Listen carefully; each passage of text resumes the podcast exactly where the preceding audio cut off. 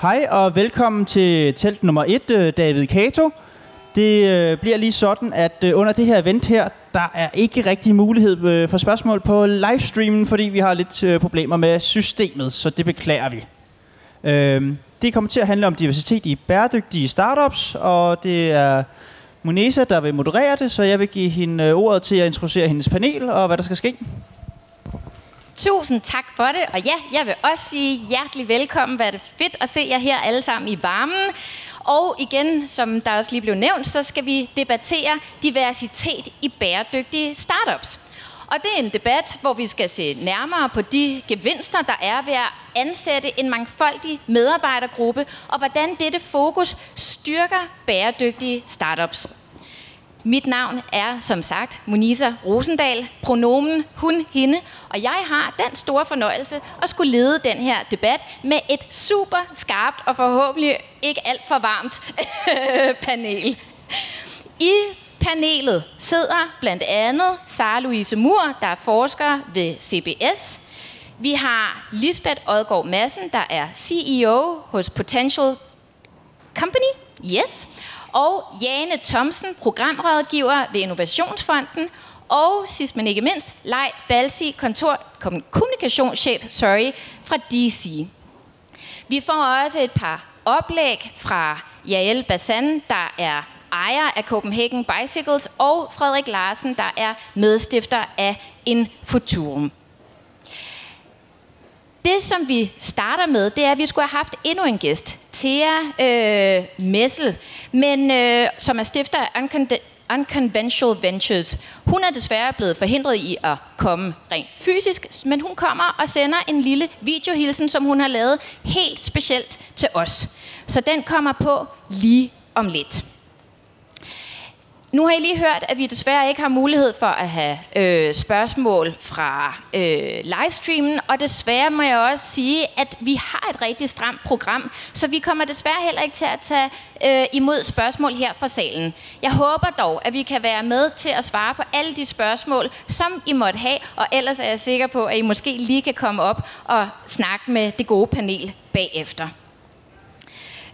Øh, vi skal lige time det her med videoen, så vi har sagt, at det var 35, så vi har lige en, øh, et lille stykke tid endnu. Det, som vi starter med, efter Thea kommer ind, det er, at vi skal høre lidt mere om, hvad det er, hvorfor det er, at diversitet er spændende. Vi skal høre om diversitet både i en regnbue-kontekst, men også i en bredere forstand. Og igen, det vil vores dygtige panel her være med til at, at øh, give os et bedre indblik i. Og det, som vi gør, det er, at vi tager udgangspunkt i de oplæg, som der er, sådan så at det bliver meget skarpt på den erfaring, som vi også kan se, at der er med. Derefter efter en debat om Jales oplæg, så går vi så over til Frederik, der også vil holde et kort oplæg. Det her det bliver mere omkring normkritik og normer, men også diversitet i en bred forstand. Og her igen vil panelet så debattere de ting, øh, som, øh, som Frederik han taler om, og vi vil dykke ned i det. Og så er det lige om lidt, at øh, Thea Messel øh, går i gang. Men jeg tænker, nu hvor vi lige har lidt tid, for at alle lige sikrer sig, at I ved, de ved, hvad I hedder, og jeres pronomen, hvad det er. Sara, vil du så ikke lige starte med at sige navn og pronomen? Jo, det vil jeg gerne. Nu ser du, at jeg hedder Sara, og jeg er professor på CBS, og mine pronomer de er hun, hende og hendes. Tak. Og jeg hedder Lisbeth Okker Madsen, og jeg er stifter og CEO for en konsulentvirksomhed, der hedder Potential Company, og jeg er også hun, øh, hende og hendes. Ja, hej, jeg hedder Jane. Jeg er øh, programrådgiver i Innovationsfonden, som er en offentlig fond, der blandt andet giver penge til øh, iværksætteri og forskning. Øh, og mit pronomen er også øh, hun og hendes. Ja, og jeg hedder Lej Christian Balti. Mit pronomen er han, ham, hans, og er kommunikationschef hos DC. Super, tusind tak for det. Og så er vi lige snart ved at være klar til Thea, og det er skarpt timet, så derfor så, øh, så trækker vi tiden en lille smule. Jeg håber, imens at I lige får trukket vejret, sat jer tilbage i stolen, og nu skal høre et spændende oplæg, der kommer på lige om 5 sekunder, hvis mit ur ellers går rigtigt. Hi everyone, my name is Thea Masil and I'm the founder and managing partner of Unconventional Ventures. We invest in underrepresented founders, such as founders from the. LGBTQ community. And we invest in positive impact tech, meaning scalable solutions that solve one of the world's biggest challenges. And we're doing that because we believe by investing in underrepresented founders and positive impact, we're targeting one of the most amazing Og der bliver arbejdet på lyden. Vi prøver lige at starte den igen. Hi everyone, my name is Thea Masil and I'm the founder and managing partner of Unconventional Ventures. We invest in underrepresented founders, such as founders from the LGBTQ community. And we invest in positive impact tech, meaning scalable solutions that solve one of the world's biggest challenges. We're Og doing mens der bliver arbejdet hårdt, så kan man jo så sige, at det her det er jo founders en af de gode øh, erfaringer, som man også skal gøre sig i de her coronatider. Altså, det hele skal gå og være teknisk. Nogle gange er det rigtig, rigtig rart at mødes fysisk, så det er jo, der er lidt færre tekniske problemer. Men der bliver arbejdet hårdt i hvert fald. Jeg kunne godt tænke mig, med fare for, at du bliver afbrudt, Sara nu sidder du forrest. Øh, du har skrevet en bog, som jo handler rigtig meget om, øh, om, om det her. Øh, kan du fortælle lidt om baggrunden for det? Ja, det kan jeg sådan set godt, men nu handler den om kvinder i ledelse, som er lidt noget andet end det, vi skal diskutere i dag. Køn i ledelse, ikke? Det er faktisk også fuldstændig Ja. rigtigt, den handler om køn i ledelse. Øh, så øh, så jeg, jeg kan måske bruge muligheden til faktisk at tale lidt om, altså nu snakker vi diversitet, og måske snakke om forskellen på diversitet og inklusion, og hvorfor det er så vigtigt at tale begge sider af den sag. Fordi når vi snakker diversitet, så taler vi tit om at tælle. Og der er den store forskel, vi har mellem for eksempel at snakke køn, og så snakke øh, LGBT plus rettigheder for eksempel. Fordi det er ikke nødvendigvis noget, man kan eller skal tælle. Så jeg synes, det er ret vigtigt, at en af de sådan, kriterier, vi får lagt i dag, det er netop, at øh, når vi taler LGBT plus rettigheder og altså regnbue-issues øh, på arbejdspladsen, så er det ikke nødvendigvis samme approach, som vi skal have. Øh, fordi så er det, at vi skal tale om, hvad det for nogle normer, vi har i virksomheder. Der håber jeg, at vi kommer ind på senere. Og det er jo også det, min bog så ender ud med til sidst, det er jo at tale om, hvad det for nogle kønsnormer, øh, vi har i de organisationer, øh, som vi øh, arbejder i, og hvordan er det, at de både laver barriere og også skaber vores karriere forskellige uger, afhængig af, hvilken krop man er i. Tak skal du have. Er der hul igennem nu? Nej, godt. Ved I hvad? Vi, øh, vi springer lidt over, så håber vi på, at Thea hun kommer ind lidt senere. Fordi nu skal vi nu vil jeg meget gerne byde dig, Jael, øh, Basan, ejer af Copenhagen Bicycles, op til at lige sætte os lidt ind i, hvordan du arbejder med diversitet i din virksomhed. Virker den? Ja, nu virker yes. Der er noget, der virker. Det var godt. Hej. For nogle år siden, da jeg trådte ind i Copenhagen Bicycles og arbejdede der, som jeg stadig gør, der sad jeg en, øh, en efterårsaften sammen med en af mine medarbejdere, og, øh, og vi sad og snakkede.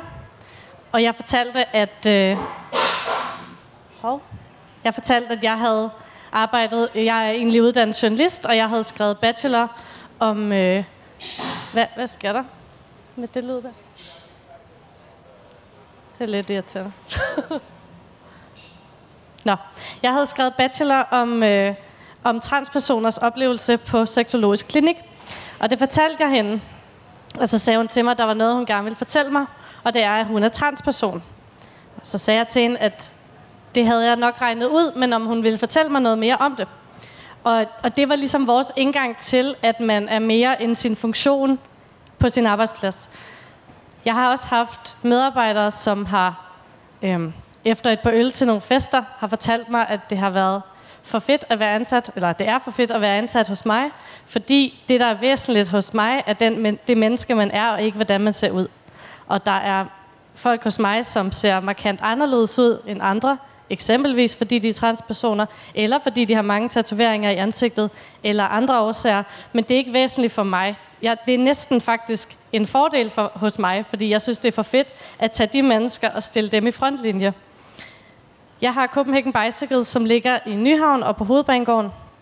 Og øh, jeg overtog fra min far, så det er ikke sådan helt en startup, men det var det for mig, fordi han døde meget pludseligt, og det var ret, en ret stort øh, oplevelse at overtage den virksomhed, vil jeg sige.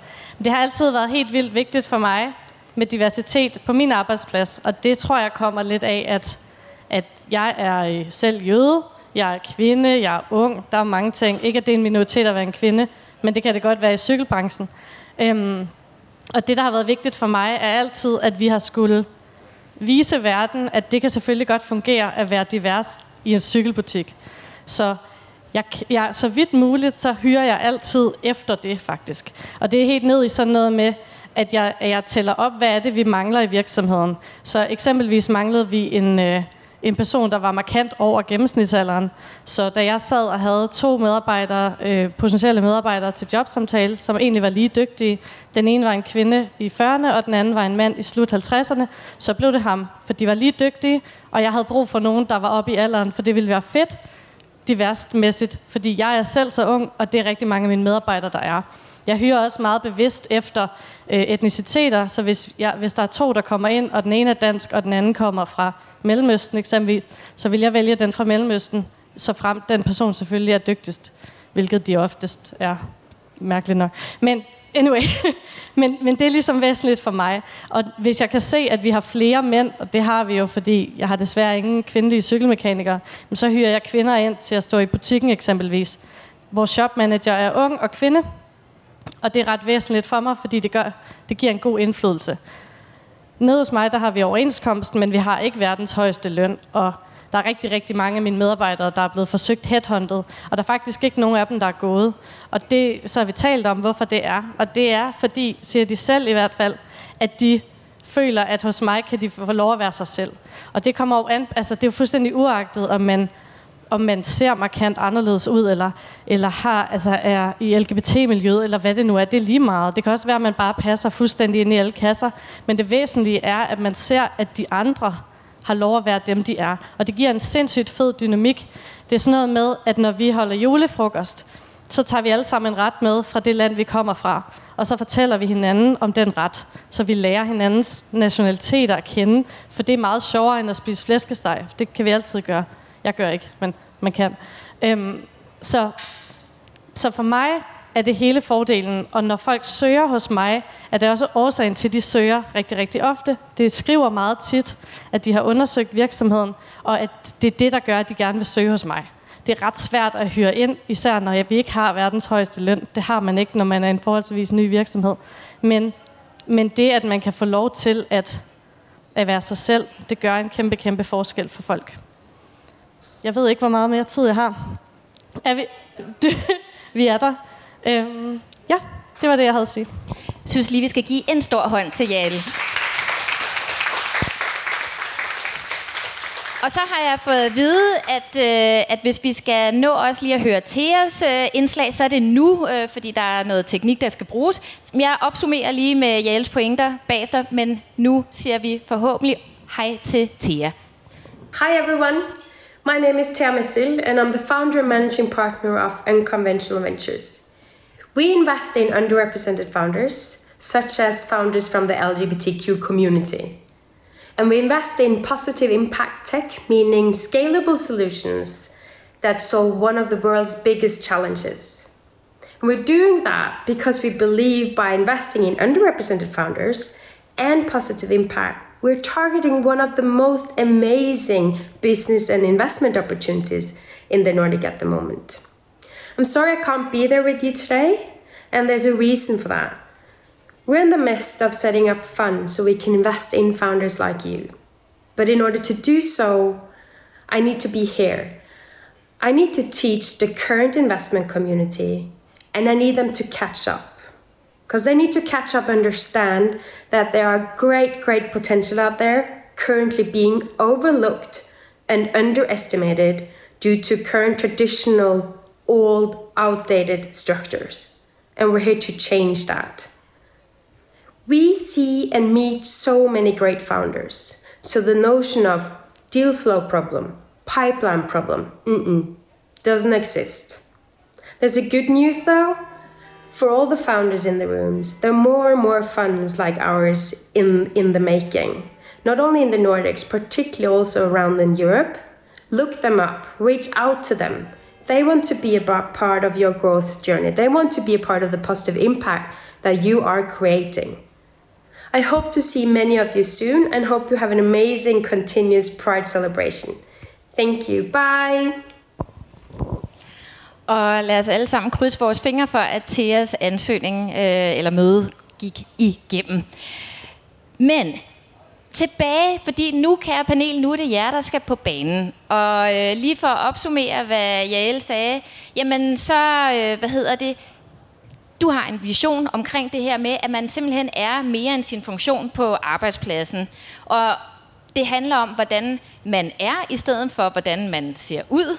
Øh, og faktisk kan virksomheder være en rigtig god rollemodel for at vise, at man godt kan være divers. Og ikke nok med, at man godt kan være det, det giver faktisk også øget medarbejderglæde. Så selvom lønnen måske ikke er den højeste, så flokkes folk stadig om at være et sted, hvor man bliver set og hørt og anerkendt. Nu tænker jeg, hvad tænker I om det her? Hvorfor har vi så ikke, øh, altså, hvorfor er det så stadig så svært at få en divers arbejdsplads? Når vi kan se og høre, at det både kan give noget på bundlinjen, det ved vi, men vi kan også høre, at det giver rigtig meget trivsel og medarbejderglæde. Hvem har, er der nogen, der har lyst til at lægge ud? Værsgo, Sara. Det kan jeg da altid. altid øh, og jeg tror, mm, med risiko for at blive sådan lidt djævelens advokat her, øh, så tænker jeg, at en del af problemet er jo netop, at vi fokuserer så meget på, at vi alle skal være dem, man er, altså sat lidt i anførselstegn, eller at der skal være plads til os, eller at vi øh, fokuserer på meget på diversitetsdelen, som jeg sagde før, altså forskellen på diversitet og inklusion. Fordi så er det jo nemt, at man kommer til at være for eksempel kvinde før øh, entreprenør. Vi har haft hele diskussionen omkring kvindelige entreprenører, hvor der er en stor øh, del af de kvindelige entreprenører, som siger, prøv at jeg vil ikke være kvindelig entreprenør, jeg vil bare være entreprenør. Eller hvis vi taler LGBT plus personer, eller folk, der interesserer sig med det, øh, så er det jo også noget at gøre med, jamen det kan ikke nødvendigvis ses. Og det vil sige, så ligger der også et element af tvungen udspring i det element, at vi skal også kunne rumme jer, fordi man bliver den kategori så bliver man hurtigt, øh, i mit tilfælde, lesbisk før professor. Og det vil sige, at den identitet kommer man aldrig nogensinde ud af igen på sin arbejdsplads. Og så bliver man netop set som den kategori før noget andet. Og det ender ofte med at marginalisere den her gruppe yderligere, end det egentlig øh, gør, gør dem, dem også for at blive i gruppen godt. Fordi vi er jo alle sammen mange forskellige ting jeg er ikke kun den, jeg er, når jeg sidder her. Jeg er mange forskellige Sara'er. Øh, og det vil sige, det skal der også være plads til. Og det er der, hvor jeg håber, vi kan snakke normkritik, og hvor normkritikken også kommer ind i. Fordi det jo netop også handler om, hvad er det så for nogle normer, vi stiller op for? Hvad vil det sige at være kvinde? Hvad vil det sige at være lesbisk? Hvad vil det sige at være bøsse? Hvad vil det sige at være trans? Et på arbejdspladsen. Og hvad er det også for nogle forventninger, som det kommer med, som vi også bliver nødt til at bryde med? Tak. Lisbeth? Jamen, øh, for mig at se, så handler det også rigtig meget om øh, at få samtalen i gang, fordi nogle af de steder, nogle af de arbejdspladser, vi er, vi er ude at besøge, øh, de er slet ikke nået til samtalen endnu, og hele det her emne her om, om diversitet og inklusion, øh, er sådan en stor lyserød elefant, som man burde snakke om, men, men vi tør ikke rigtig snakke om det, når det så kommer til stykket. Øhm, og og, og så, så kan det godt være, at, øh, at, at vi der sådan, i det brede perspektiv er, øh, er for meget plads til at være den, man er, før den, man er på arbejdspladsen. Øh, men udfordringen er bare, at hvis man, altså, hvis man overhovedet ikke får snakket om det, så, så, så bliver det en udfordring. Øh, vi har for eksempel oplevet nogle steder, hvor folk de netop siger, mm, altså, Hvorfor, hvorfor skal LGBTI-personer øh, på nogen måde øh, fortælle om deres seksualitet? Vi går jo heller ikke og flasher med vores seksualitet, alle os, der er hetero. Men det gør vi jo, fordi at vi øh, fortæller om altså, min mand derhjemme, eller hvad det nu måtte være. Vi, vi snakker om det hele tiden, og, og der er ikke nogen, der, der stiller spørgsmålstegn ved det. Øh, så på den måde, så øh, bliver vi nødt til at have samtalen og tale om det, øh, frem for bare at, at, at lade være med at tale om det. For ellers bliver det ved med at være en lyserød elefant, som vi ikke rigtig kan få greb om. Tusind tak. Ja, Jane. Ja, øh, jeg vil sige, at øh, i Innovationsfonden, som jeg kommer fra, øh, der har vi muligvis gjort os skyldige i noget af det, du snakker om, Sara, omkring øh, kvindelige iværksættere. Øh, fordi det er noget af det, vi har haft rigtig meget fokus på det sidste halvandet år, eller vi har haft fokus på diversitet i virkeligheden ret bredt. Men der, hvor vi startede, altså det er med kønsdiversiteten, fordi vi har kunnet se jo, altså både i vores egen funding-portefølje, men også i det bredere iværksættersystem, at der er en skæv balance. Altså, der er langt flere mandlige iværksættere, end der er kvindelige. Øh, og hvorfor er der det? Altså, man kan sige, hvorfor er der ikke mere diversitet? Fordi vi kigger måske sådan på Øh, også på talentmassen mere bredt. Vi, vi, vi arbejder jo for værdiskabelse i Danmark, blandt andet gennem iværksætteri, og vi kigger ligesom på, når, hvordan kan vi ligesom få hele den her talentmasse i spil. Øhm, og blandt andet har vi jo forsøgt at arbejde med rollemodeller. Altså lidt ud fra den her devise om, at man kan, ikke, man kan ikke blive det, man ikke kan se. Altså man har brug for noget at spejle sig i. Og det tror jeg også spiller en rolle nogle gange i forhold til det her med diversiteten. Øhm, Altså det er noget af det, vi har arbejdet med. Øh, derudover så arbejder vi jo også en del med altså at sige, at vi skal ikke fikse minoriteterne, vi skal fikse systemet. Og der tænker vi, altså vi er jo helt klart en del af systemet som en offentlig fond. Øh, og, og der øh, mener vi helt klart, at vi har et ansvar øh, for at, at arbejde på strukturerne. Øh, og det gør vi, altså vi kigger rigtig meget på vores vurderingsprocesser for eksempel, og på hvad de har af betydning for, hvem det er, der kommer igennem vores, øh, altså vores funding-proces. Og det kan jeg sagtens fortælle en masse mere om, men nu ser det ud, som om du godt kunne tænke dig, at der var en anden, der fik ordet. nej, nej, overhovedet ikke. Jeg bliver faktisk nysgerrig på i forhold til, nu siger du, at uh, I er, altså, du synes det er fantastisk det her med, at du siger, at I er måske med i det her med at holde i, i nogle stereotyper, men som Sara også sagde, det handler rigtig meget også om et fokus på, på inklusion. Hvordan kan I så som innovationsfond begynde også at, at tænke på det, så det ikke bliver et meget kønsspecifikt, men heller ikke bliver en øh, identitet frem for, øh, at alle skal have plads. Mm. Ja, altså noget, noget af det, vi har gjort, altså nu sagde jeg, at vi kigger, altså vi, vi, vi har faktisk slået ned to steder. Vi har ligesom et, indsat, et, et indsatsområde, der hedder, okay, men vi skal, vi skal se på, hvem det er, der søger os, og have skabt noget diversitet der så vi får ligesom den brede øh, talentmasse til at overhovedet at søge penge hos Innovationsfonden. Det er et nedslagspunkt. Og et andet nedslagspunkt er så også, at så skal vi sikre, når de så har søgt, at det ikke kun er nogle bestemte, der kommer igennem.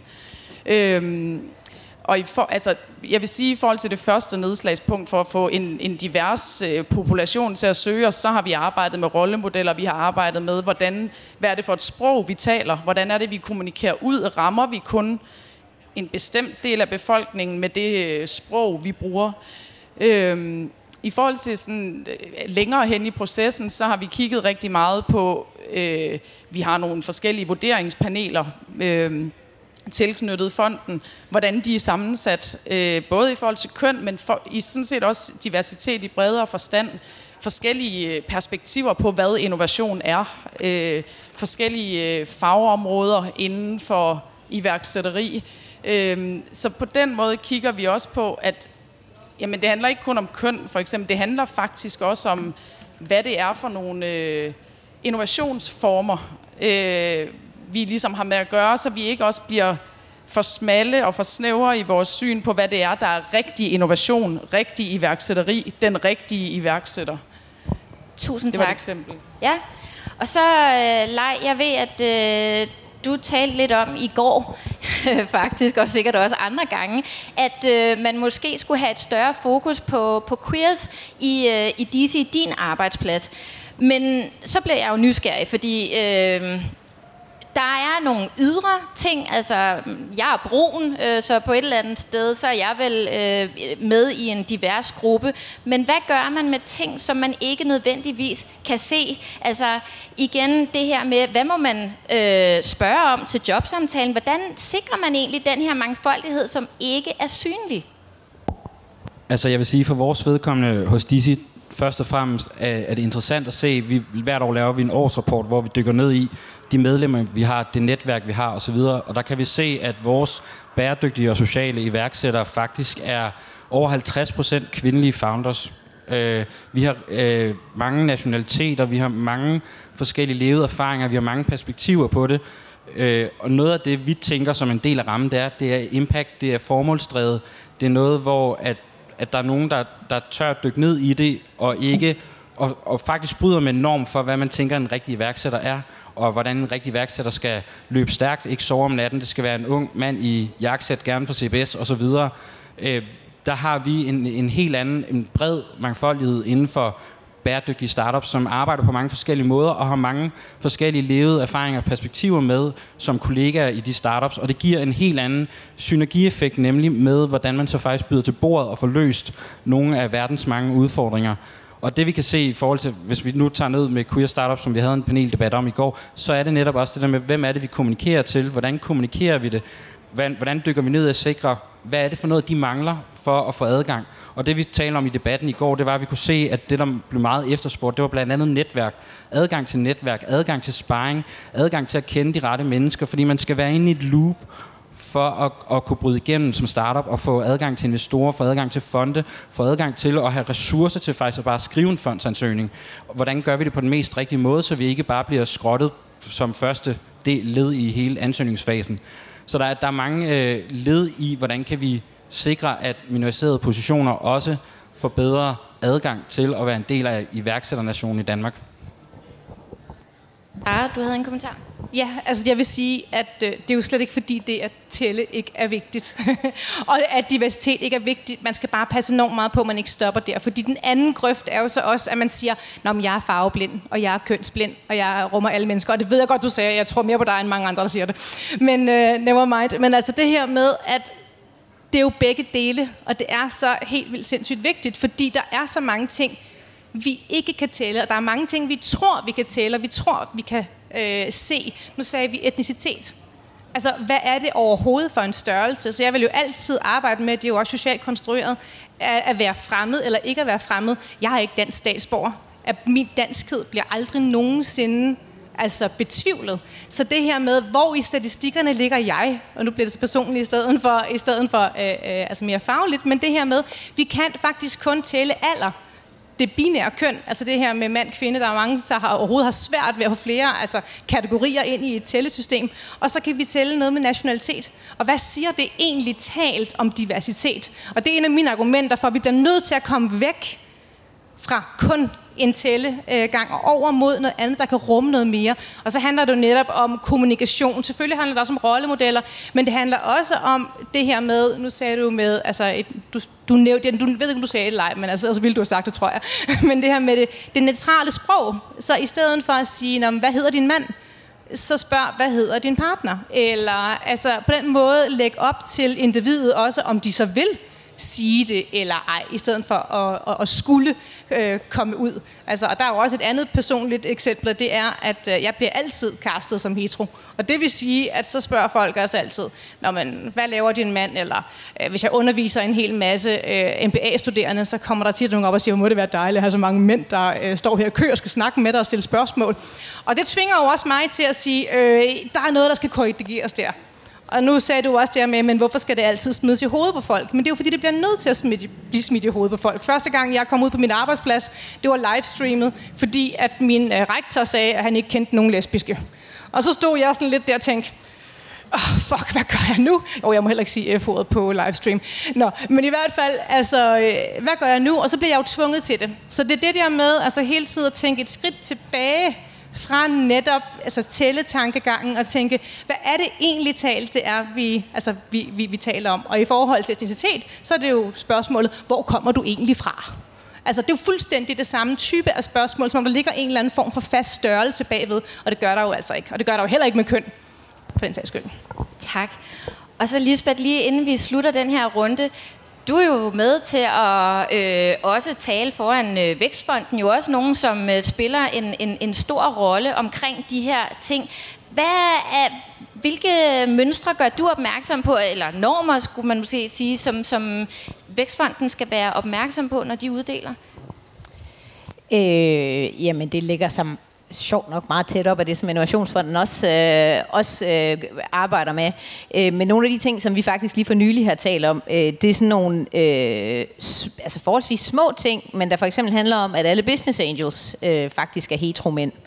Øh, og det gør jo, at det skaber øh, altså en måde at tale sammen på, og et narrativ omkring, hvem, hvad er vi for, som klub, og hvem lukker vi ind i klubben. Og hvem er Business Angels? Be, undskyld, Business Angels, det er dem, der typisk starter med at investere i en lille virksomhed. Øh, og øh, når man jo så som startup skal pitche til investorer, så kommer man tit igennem en pitch-træning, det vil sige, skal, hvor man skal fortælle om sin egen virksomhed osv. Øh, alle de pitch-træninger, der er de fleste steder, bliver lavet af hetero mænd.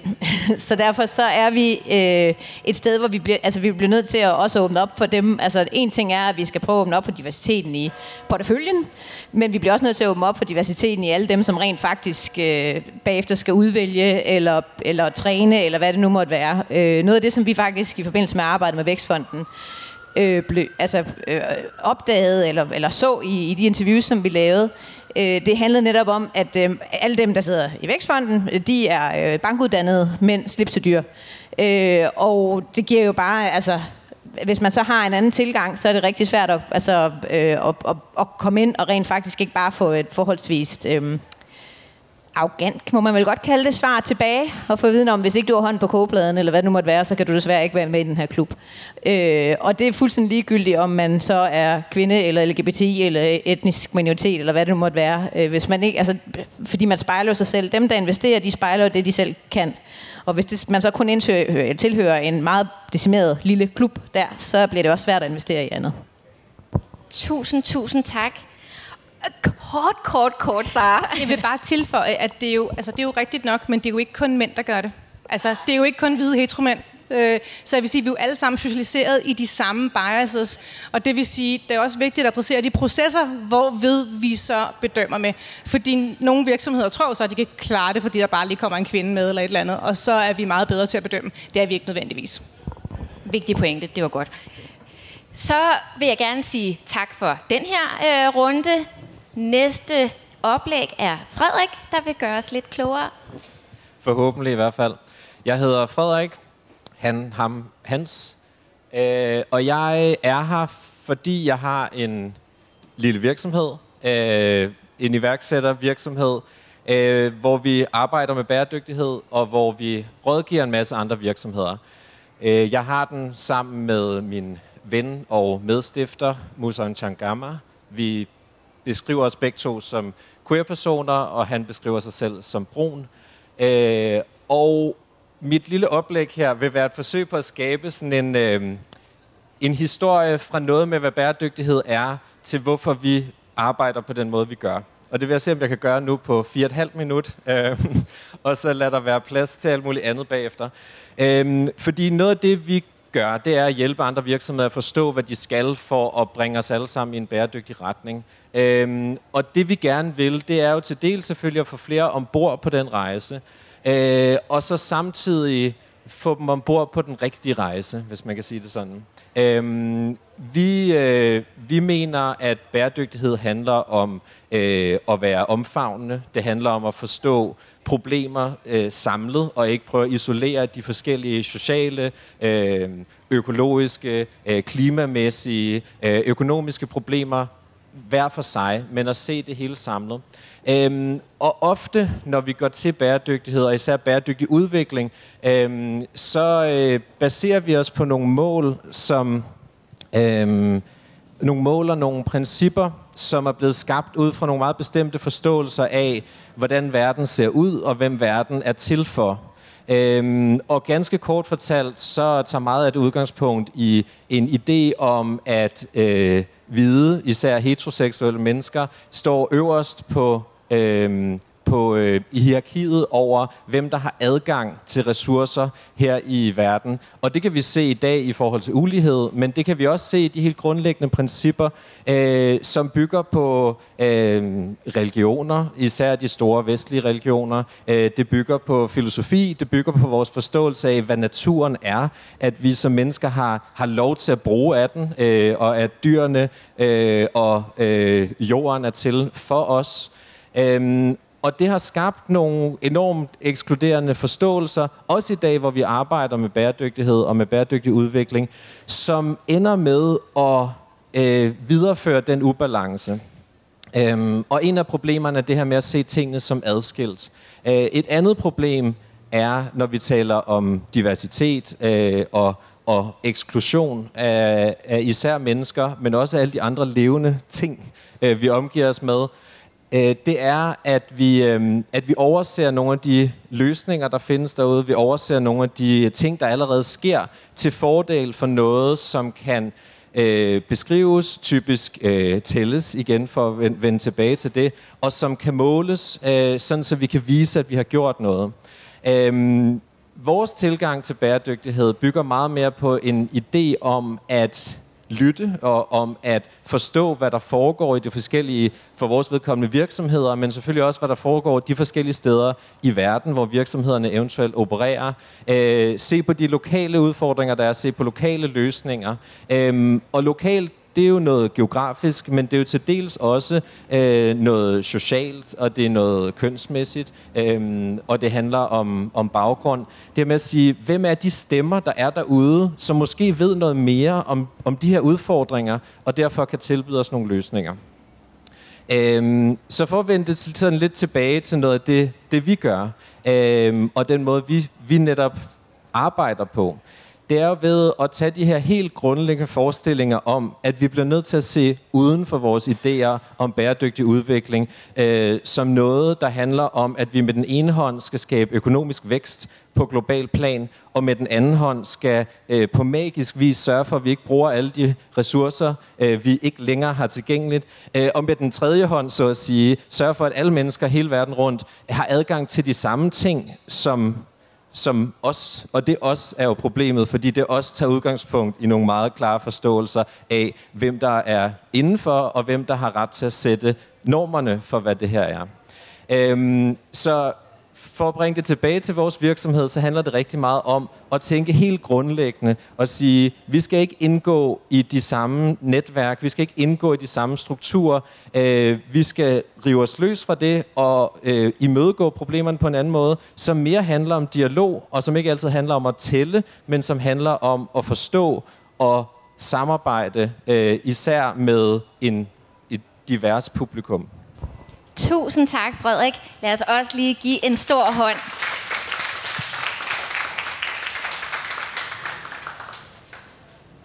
det hele hænger jo sammen, og noget af det, som, som, som jeg tænker, det er, hvis vi prøver at følge lidt op på, på den tidligere debat, det som Frederik nu også lige siger, så er det jo i forhold til det her med adgang. Og der er meget apropos det her med diversitet og inklusion, jamen repræsentation, det ydre giver også øh, noget adgang. Øh, og det giver det her med nogle ekskluderende forståelser, som, som Frederik er inde på, at der er nogen, der er de rigtige, og der er nogen, der er de forkerte, om man så må sige. Øh, så hvordan, øh, hvordan kommer vi uden om, om, om det her? Altså fordi, igen, ja, det var fordi, jeg blev rigtig inspireret af det, Frederik han sagde. Fordi det der, øh, for os at se, når, øh, når, man, når vi taler om inklusion, som du også siger, så er det enormt vigtigt faktisk også at tale om modpolen eksklusion. Og sætte fokus på den. Øh, og lige præcis i iværksætteri, øh, der, er det, der er det min oplevelse, at øh, det narrativ, det er også blevet snakket om det tidligere, men det narrativ, der netop eksisterer med, at man helst skal øh, være jakkesætsmand og øh, smide familien under bussen og øh, bo i sin venskælder i fem år, før man får succes osv. Det, det hersker og meget stærkt, og det er en meget ekskluderende faktor i forhold til iværksætterlivet, fordi der er rigtig, rigtig mange, der tænker, det er ikke mig, så jeg, den vej går jeg ikke. Øh, og, det, og det er faktisk så stærkt, øh, at det var faktisk sjovt i mange af de interviews, som vi har lavet der på Vækstfonden, der er der rigtig mange øh, af de iværksættere, der så rent faktisk er i gang, der, siger, der definerer lige præcis det, det narrativ, som det er iværksætteri i dag, det er det rigtige iværksætteri. Øh, og så bagefter i samme åndedræt, så siger de, men det er ikke mig, jeg gør noget andet. Og så tænker man, okay, så føler du dig som forkert iværksætter, eller hvad? Jamen, jeg gør det mere bæredygtigt, siger de så nemlig, fordi jeg gør sådan og sådan og sådan. sådan. Øhm, men af den årsag, så er der rigtig mange, der føler sig som the odd one out, eller som den ekskluderede iværksætter i virkeligheden, som ikke nødvendigvis kan se sig i Vækstfondens programmer eller Innovationsfondens programmer, fordi at de ikke føler, at de passer ind i det narrativ, der er. Så det der narrativ er meget ekskluderende. Øh, øh, og det skal vi simpelthen have gjort op med, øh, og have hvad, det hedder ikke udbredt, men, men gjort, altså mangfoldigt gjort, sådan at der er en mangfoldighed af iværksætterityper, der rent faktisk er det rigtige iværksætteri, hvis vi skal videre og netop og, og få gjort noget ved, at, at, at alle folk de skal kunne lave iværksætteri. Øh, fordi der er faktisk rigtig mange af dem derude, men de tror alle sammen, de er the odd one out. Det er med mig synd. Jane? Ja, jeg synes det er ret interessant, altså det der narrativ, ikke? Og, øh, altså, og hvordan vi jo øh, altså, nogen mere end andre er med til at reproducere det hele tiden med den øh, bias, som øh, du også snakkede om, øh, øh, og som jeg synes er rigtig relevant, øh, og som vi også øh, taler rigtig meget om, hvordan kan vi... Øh, Altså, hvordan kan vi imødegå den der bias, så den ikke har, øh, kommer til at styre øh, vores øh, vurderingsprocesser, for eksempel. Øhm, og det synes jeg kunne være ret interessant at arbejde med, for jeg tror, at den, altså, det er der, vi virkelig kan hente noget, ikke? Altså, øh, så vi ikke reproducerer altså, narrativerne. Øhm, noget af det, vi øh, har talt om, det er simpelthen at have... Øh, Øh, udover at vi selvfølgelig forsøger at have et diverst panel og så videre, øh, og være opmærksom på vores egne, vi, vi vurderer jo også internt, men at, øh, at have en unconscious bias watcher til stede, når vi ligesom kører de her paneler. Vi har talt om også, at man som panelmedlem skal gennemgå en test, altså en bias-test, inden man, man kan blive medlem af sådan et vurderingspanel. Men, men i hvert fald så synes jeg, at det er en ret altså, det kunne være ret interessant også for os at få nogle bud på, hvordan kan man egentlig arbejde med det der. Ja, Frederik. Må man godt byde ind herover? Det må du gerne. Jamen, fordi det er jo enormt spændende, og det er jo enormt vigtigt, og det er jo virkelig rart, at der begynder at komme meget mere øh, fokus på, på nogle af de her problematikker. Øhm, og noget af det, det jo siger mig for at være sådan lidt, øh, lidt udfordrende, det er jo ikke, at det handler om at se, hvor mange vi netop kan lukke ind i det eksisterende system. Det handler jo om at se, hvordan det system i sig selv er udelukkende. Øh, og det er så væsentligt, at vi netop kritiserer normen, så at sige, inden vi begynder at sige, hvordan kan vi sørge for, at de kommer til at ligne os. Og jeg ved godt, det ikke er det, du siger, men de der helt grundlæggende strukturer, som vi tager for givet i alle mulige sammenhænge, og få dem løftet ud i lyset, er jo så væsentligt i den her sammenhæng. Tak. Ja, Sara? Altså jeg kan måske sige på den front, at øh, jeg arbejder jo altid med en kombination af nogle kulturtiltag, som netop adresserer normen, øh, men jo som tager lang tid, og som er svære for rigtig mange organisationer at forstå, øh, specielt også effekten af. Altså hvad får vi egentlig ud af det? Så jeg ofte arbejder med dem og kombinerer med det, jeg kalder biasblokker. Altså så simpelthen sådan nogle processuelle tiltag, der går ind og blokerer bias. Og det kan være så simpelt som at tage navnet af en ansøgning. Altså, og nu ved jeg godt, det er sådan en total øh, banal ting, men det er der faktisk ikke særlig mange, der gør. Vi har overhovedet ikke brug for at vide, hvad folk hedder øh, hvilket køn de identificerer sig med, øh, hvor de har deres uddannelse fra, øh, etc. i de første screeningsprocesser. Og det gælder også ansøgningsprocesser. Skal jeg sige, at jeg har søgt Innovationsfonden flere gange? Nej, det skal jeg ikke vel det, det er sagt. Nå, men, men i hvert fald det her med faktisk at få taget altså, navnene af de her ansøgere, for vi ved jo også for hele altså forskningsprocessen, vi lavede et øh, replika af de her øh, klassiske CV-studier på CBS, hvor vi sendte et øh, CV ud, som folk skulle øh, evaluere, og det var fuldstændig klokkeklart, at de bruger nogle andre ord om de kvindelige kandidater end de øh, mandlige, og, og nu er vi stadigvæk i et meget binært køn, for der bliver slet ikke tænkt i, at der kunne være andre øh, typer af identifikationer. Og øh, det var meget, meget klart. Og det er mange af de her studier jo, de viser jo, vi kan ikke, jeg kan ikke. Altså, jeg kan ikke. Når jeg har studerende, bliver nødt til at tage navnet af selv. Nu er det lige blevet ændret sådan, så at vi ikke har øh, navn på eksamensopgaver. Men før da, der tog jeg dem væk, for jeg ved godt, jeg kan ikke lade være. Så det der med, det kan man få studentermedarbejdere til at gøre. Det tager fem minutter. Det koster ikke særlig mange penge. Der er endda nok noget software, der også gør det. Så det vil være første skridt. Men der er jo mange måder altså at sikre, at vi kan forsøge at lade være med at kigge på de der ting i første omgang. Og hvis man så kombinerer det med kultur, så plejer jeg at sige til folk, hvis der så dukker en anden person op, end man havde regnet med, der var bag det her CV, så er det jo faktisk der, man kan bruge det til at sige, hvorfor er det, jeg er overrasket over, at du ser sådan ud, når du kommer ind og netop kigge ind af. Og så handler det om ens egne normer, og ikke nødvendigvis at inkludere nogen, som man tror er anderledes. Så den der kombination er sindssygt vigtig.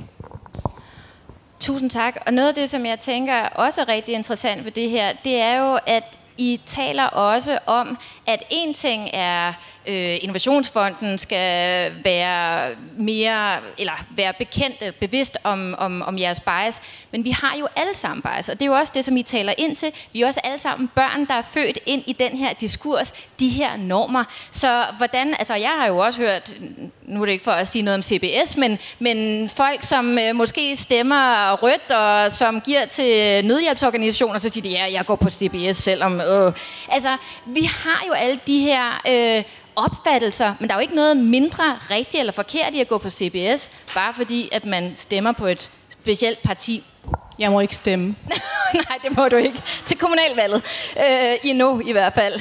Øh, men, men hvordan hjælper vi så alle dem, som enten skal søge ind på CBS, eller have penge fra Innovationsfonden, eller skal ind i nogle af, af, af jeres øh, virksomheder, hvis ikke de har den rigtige profil?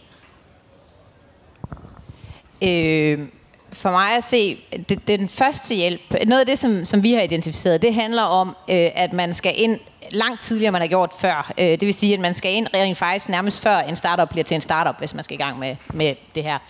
Øh, fordi at det er jo der, altså, en iværksætter bliver jo ikke skabt i det øjeblik, der bliver lavet et CVR-nummer. En iværksætter bliver skabt længe før det. Øh, så, så på den måde, der handler det om at give noget empowerment til alle alle de minoriserede startups, som man vil, eller startup-kandidater, om man vil, og, og, og lettere få vist dem, at øh, det er okay, du er anderledes i virkeligheden øh, på den ene eller den anden faktor, øh, fordi at du skal nok, øh, du skal nok lykkes alligevel. Øh, og der synes jeg netop sådan noget, det der, jeg har altid været meget imod kvindenetværk og rollemodelskampagner, indtil jeg har fundet ud af, at de faktisk er okay. Øhm, øh, og det er det, fordi at det netop giver noget empowerment, og det giver noget legitimitet til at være anderledes end normen, end det narrativ, der eksisterer på alle mulige måder. Øh, så, så det tror jeg i hvert fald er, er sådan første skridt, og det er altså længe før, end man skal til at søge penge hos nogen som helst fonde eller business angels eller noget som helst. Øh, og så kommer der en masse bagefter, men det er første skridt, tror jeg. Tak. Vi tager Lej og så Sara. Ja, jeg tror også, at i hvert fald vi kan sige fra vores hus af med medlemmer, som er startups, bæredygtige og sociale startups, som kommer ind early stage, uh, proof of concept, men ikke nødvendigvis er kommet langt ud over rampen.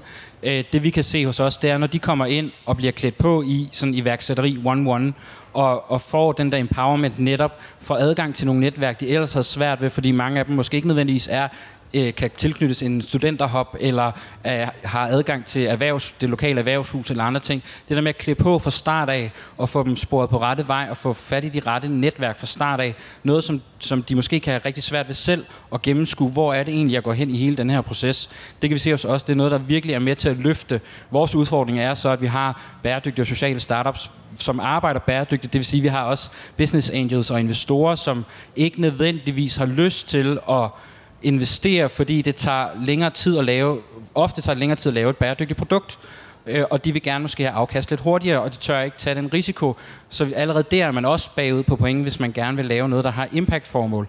Og det ærger os enormt, fordi det vi kan se, det er, når der er mangfoldighed i for, og diversitet i forhold til bæredygtige startups, eller bare startups generelt, og, og der er mange forskellige perspektiver, der byder til bordet, så er der faktisk også mange flere seje løsninger derude, som kan være med til at skabe en forandring i verden.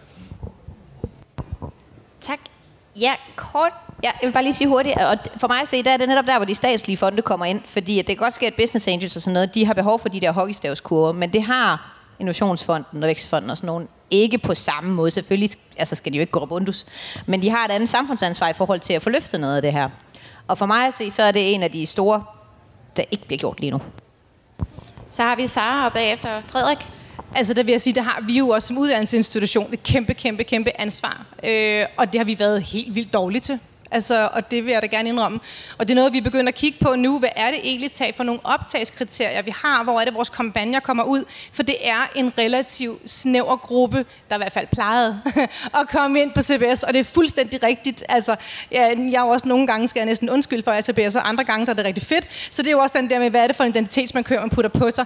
Men jeg vil sige, en ting for os, og specielt for mig personligt, det var jo netop, da vi valgte at gå med i Pride, bare lige for at kive den tilbage til øh, Pride Week.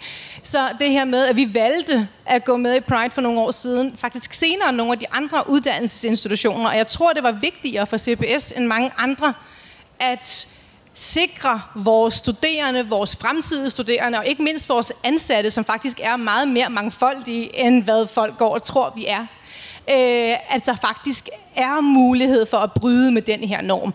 Og vi øh, legede jo netop på narrativet, jo netop med det her, vi fandt det her øh, slogan, der hedder Love Suits Everyone, og Suits kom selvfølgelig fra det her jakkesæt og regnbueslips, og vi kørte jo hardcore på med den her norm. Så det var også der med at gå ind og bryde med den norm, at det er nødvendigvis kun af de mennesker, der kan gå på CBS. Og det har jo haft en mega stor betydning for rigtig mange af vores nye studerende, men også altså studerende, der er kommet ind i det. Men tilbage til min pointe før med det der med at springe ud, det gør jo også, at os, der har været med til at gå forrest i det her, altså, og nu siger jeg noget, der er måske lidt grimt, men jeg vil altid være firmalæben. Og sådan er det bare, fordi jeg stod forrest i Pride det der første år, og det var et bevidst valg, og det var ikke særlig nemt, vil jeg gerne lige sige.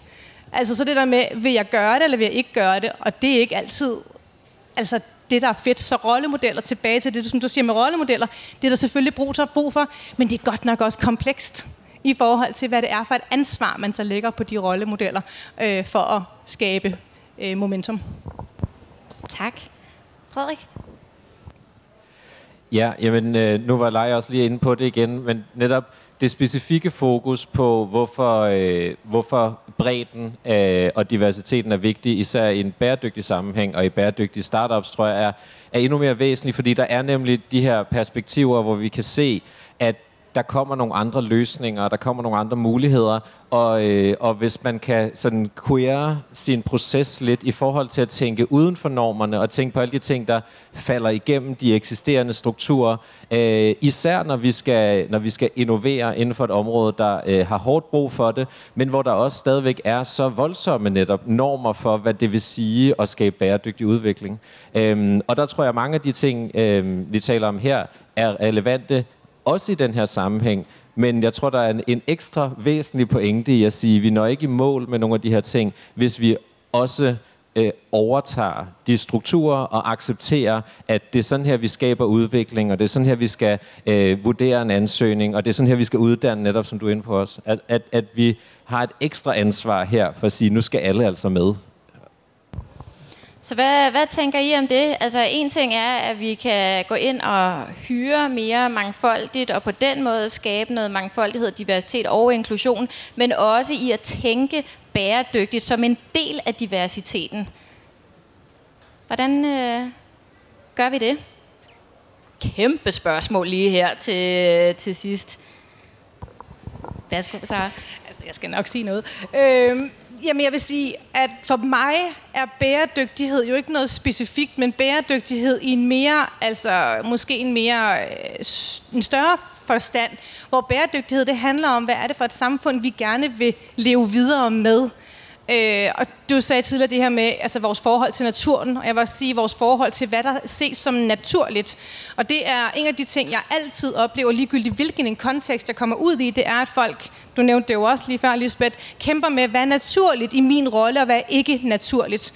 Så jeg vil sige, at noget af det, som, som jeg arbejder meget med, det er jo simpelthen at have fat i dem, der har magten at vi bliver nødt til, når man har nogle magtpositioner, at bryde med normen selv. Og det vil sige, at jeg arbejder altid med, det er ikke minoriteten selv. Du sagde også, det er ikke øh, kvinderne, der skal fikses, men systemerne, der skal fikses. Det er lidt det samme. Det er jo ikke minoriteten, og det er også et enormt kritisk perspektiv. Det er jo ikke minoriteten, der skal, der skal have ansvaret, men det er jo majoriteten, der skal ud og have ansvaret for at bryde med normerne. Jeg får for eksempel altid spørgsmålet, hvad kan man så selv gøre som kvinde for eksempel? Og jeg plejer at sige, det vil jeg simpelthen ikke svare på. For det skal ikke være sådan en lignende inden selvhjælpbog, hvor at det er minoritetens ansvar at gå ud og bryde. Selvfølgelig går vi også ud og bryder som minoriteter, men det må være op til en selv, om man føler, man vil være den, Sarah Ahmed siger, killjoy, ikke feminist killjoy, fordi det er fandme op ad bakke. Det er ikke kun fedt, det er også rigtig, rigtig svært. Så det er altså også majoritetens øh, opgave, og dem, der sidder med magtpositionerne og gør noget ved det, og turer. Og du sagde også på et tidspunkt, Lisbeth, det der med at ture gøre noget, og det er noget af det, jeg oplever oftest, når jeg snakker med direktioner for eksempel. Det er så svært for dem at tør gøre noget på det her område. Og der plejer jeg at sige til dem, prøv lige at høre, du tager beslutninger hver dag, som folk i din virksomhed hader og virkelig synes, du er øh, et dumt svin for. Hvorfor så tør du ikke gøre, hvorfor tør du så ikke gøre noget ved det her? Og det får sådan vendt det lidt på spidsen, og det er der, vi skal starte. Det er jeg altså helt overbevist om. Og det er jo et ekstremt øh, spændende spørgsmål, som vi sikkert kunne få en hel debat om til. Vi har lige to sidste kommentarer. Leg, og så bagefter Jane. Ja, altså jeg kan sige for vores vedkommende i huset, når vi får medlemmer ind, der skal være en del af huset, så gør vi meget ud af screeningsprocesser. Øh, både i forhold til, hvor de er henne i deres startup, men faktisk også rigtig meget i forhold til, hvad er det for noget bæredygtighed, de arbejder med. For det skal være mangfoldigt. Der- Det er ikke kun grøn omstilling eller tech. Det er lige så meget ligestilling eller social trivsel, mistrivsel, eller hvad end det kan være. Det, det er med at skabe bredden i huset. Fordi bredden i huset gør også, at der opstår magi, fordi de startups begynder at arbejde på kryds og tværs, og har så mange fede perspektiver, hvor de hjælper hinanden med at løse nogle udfordringer. Og det er, det er enormt stort og smukt at se, hvordan man kan bringe ens mange forskellige perspektiver med, når man skal netop skal ud og løse øh, nogle udfordringer. Og det vi, også, ki- altså, det vi virkelig også tror på, det er, man skal simpelthen ikke stå alene, når man er om det er en queer startup eller bare en, en mangfoldig startup i sig selv. Man skal stå sammen, vi skal have netværk, vi skal skabe nogle rammer, der gør, at erfaringer og sparring med ligesindet er med til at skabe hele den sociale impact, som er så vigtig for fremtiden. Tak. Og Jane, sidste kommentar. Ja, altså jeg vil sige, vi øh, altså i, i, som et led i vores øh, diversitetsfokus øh, øh, har vi jo også meget fokus på netop at, øh, at, at prøve at fokusere på mere impact-orienterede startups. Øh, men noget af det, jeg synes er interessant, det er, altså vi kan sige for eksempel, Innovationsfonden er jo vedtaget ved lov, øh, og det øh, formål, der er nedfældet for Innovationsfonden, er, at øh, fonden skal skabe vækst og beskæftigelse og løse samfundsudfordringer. Øh, og, øh, og det der jo, altså så jeg tænker, det handler også lidt om, at vi skal udfordre målsætninger. Altså det er sådan lidt igen det der med dem, der har magten. Altså hvad er målsætningerne for de initiativer, der bliver sat i værk? Der har, jeg tror, at da fonden blev etableret for øh, cirka 6 år siden, var der et meget stærkt fokus på vækst og beskæftigelse, og det der med at løse samfundsudfordringer, det, hvad var det for noget? Altså, og det er jo noget af det, som vi er, øh, arbejder rigtig meget på, at når hey, altså, det er jo egentlig det fokus. Så kan man stadigvæk tale om, hvad ligger der så i det? Altså, fordi det, er jo også, der kan, det kan også defineres på 10.000 forskellige måder. Men jeg tror, at det handler om at udfordre de der målsætninger, der bliver stillet op, øh, og for eksempel sådan en vækstdagsorden, og udfordrer det hele tiden. Og det tænker jeg også, at, at sådan nogen som os, der er en del af det her system, det har vi simpelthen et ansvar for at gøre, altså konstant.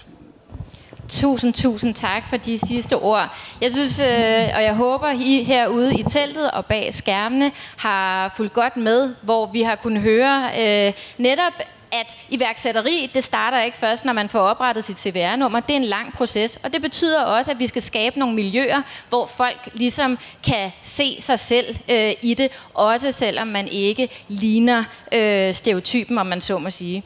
Så tror jeg også, at vi kom ind på det her med, at øh, virksomheder, fonde, universiteter, at de skal også være med til at fortælle historien, fordi der er måske mere diversitet, end vi går og tror, og man vil, men historien skal simpelthen ud. Vi skal tænke andre løsninger og processer. Vi skal have rigtig meget fokus på bias, både de bevidste og ubevidste bias, og de normer, som vi stiller op. Og det er jo så igen, det uden at det skal lyde som om, at man skal fikse minoriteten, men, men vi har et, alle sammen et ansvar for at sige, hvorfor skal jeg ikke kunne passe ind her? Og så selvfølgelig skal vi have, at, øh, at institutionerne også viser os vejen øh, ind. Og sidst men ikke mindst, som Frederik også sagde, være en, altså, man må godt sætte foden ned og sige, vi vil ikke være en, øh, en del af systemet, og i går fortalte Frederik også, at det kan faktisk også give pote. Det kan faktisk godt øh, være med til at give virksomheden noget, og hvis man netop som Jael også har en øh, divers virksomhed, så får man også bare gladere medarbejdere, selvom lønkronerne måske ikke er de største. Så der er vist kun alt at vinde ved at være mere divers i en bæredygtig startup virksomhed. Tusind, tusind tak til vores dygtige panel og oplægsholder. Lad os lige give dem en kæmpe hånd.